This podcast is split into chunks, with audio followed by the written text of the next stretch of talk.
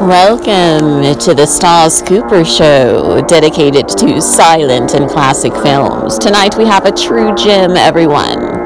Fritz Lang's Metropolis, the silent film from 1927.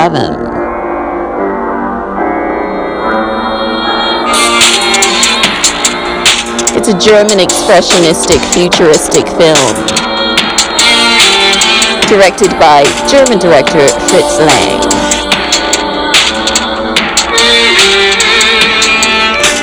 He and his wife, Thea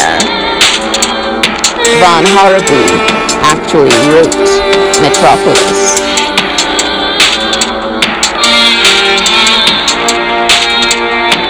It's considered one of the pioneering works of science fiction, perhaps the first science fiction silent film.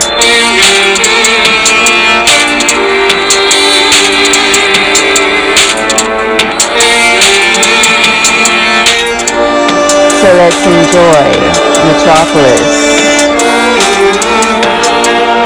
Utopian city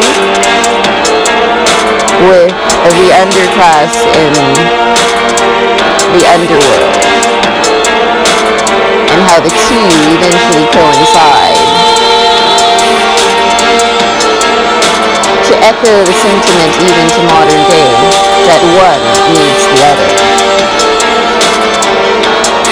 Metropolis.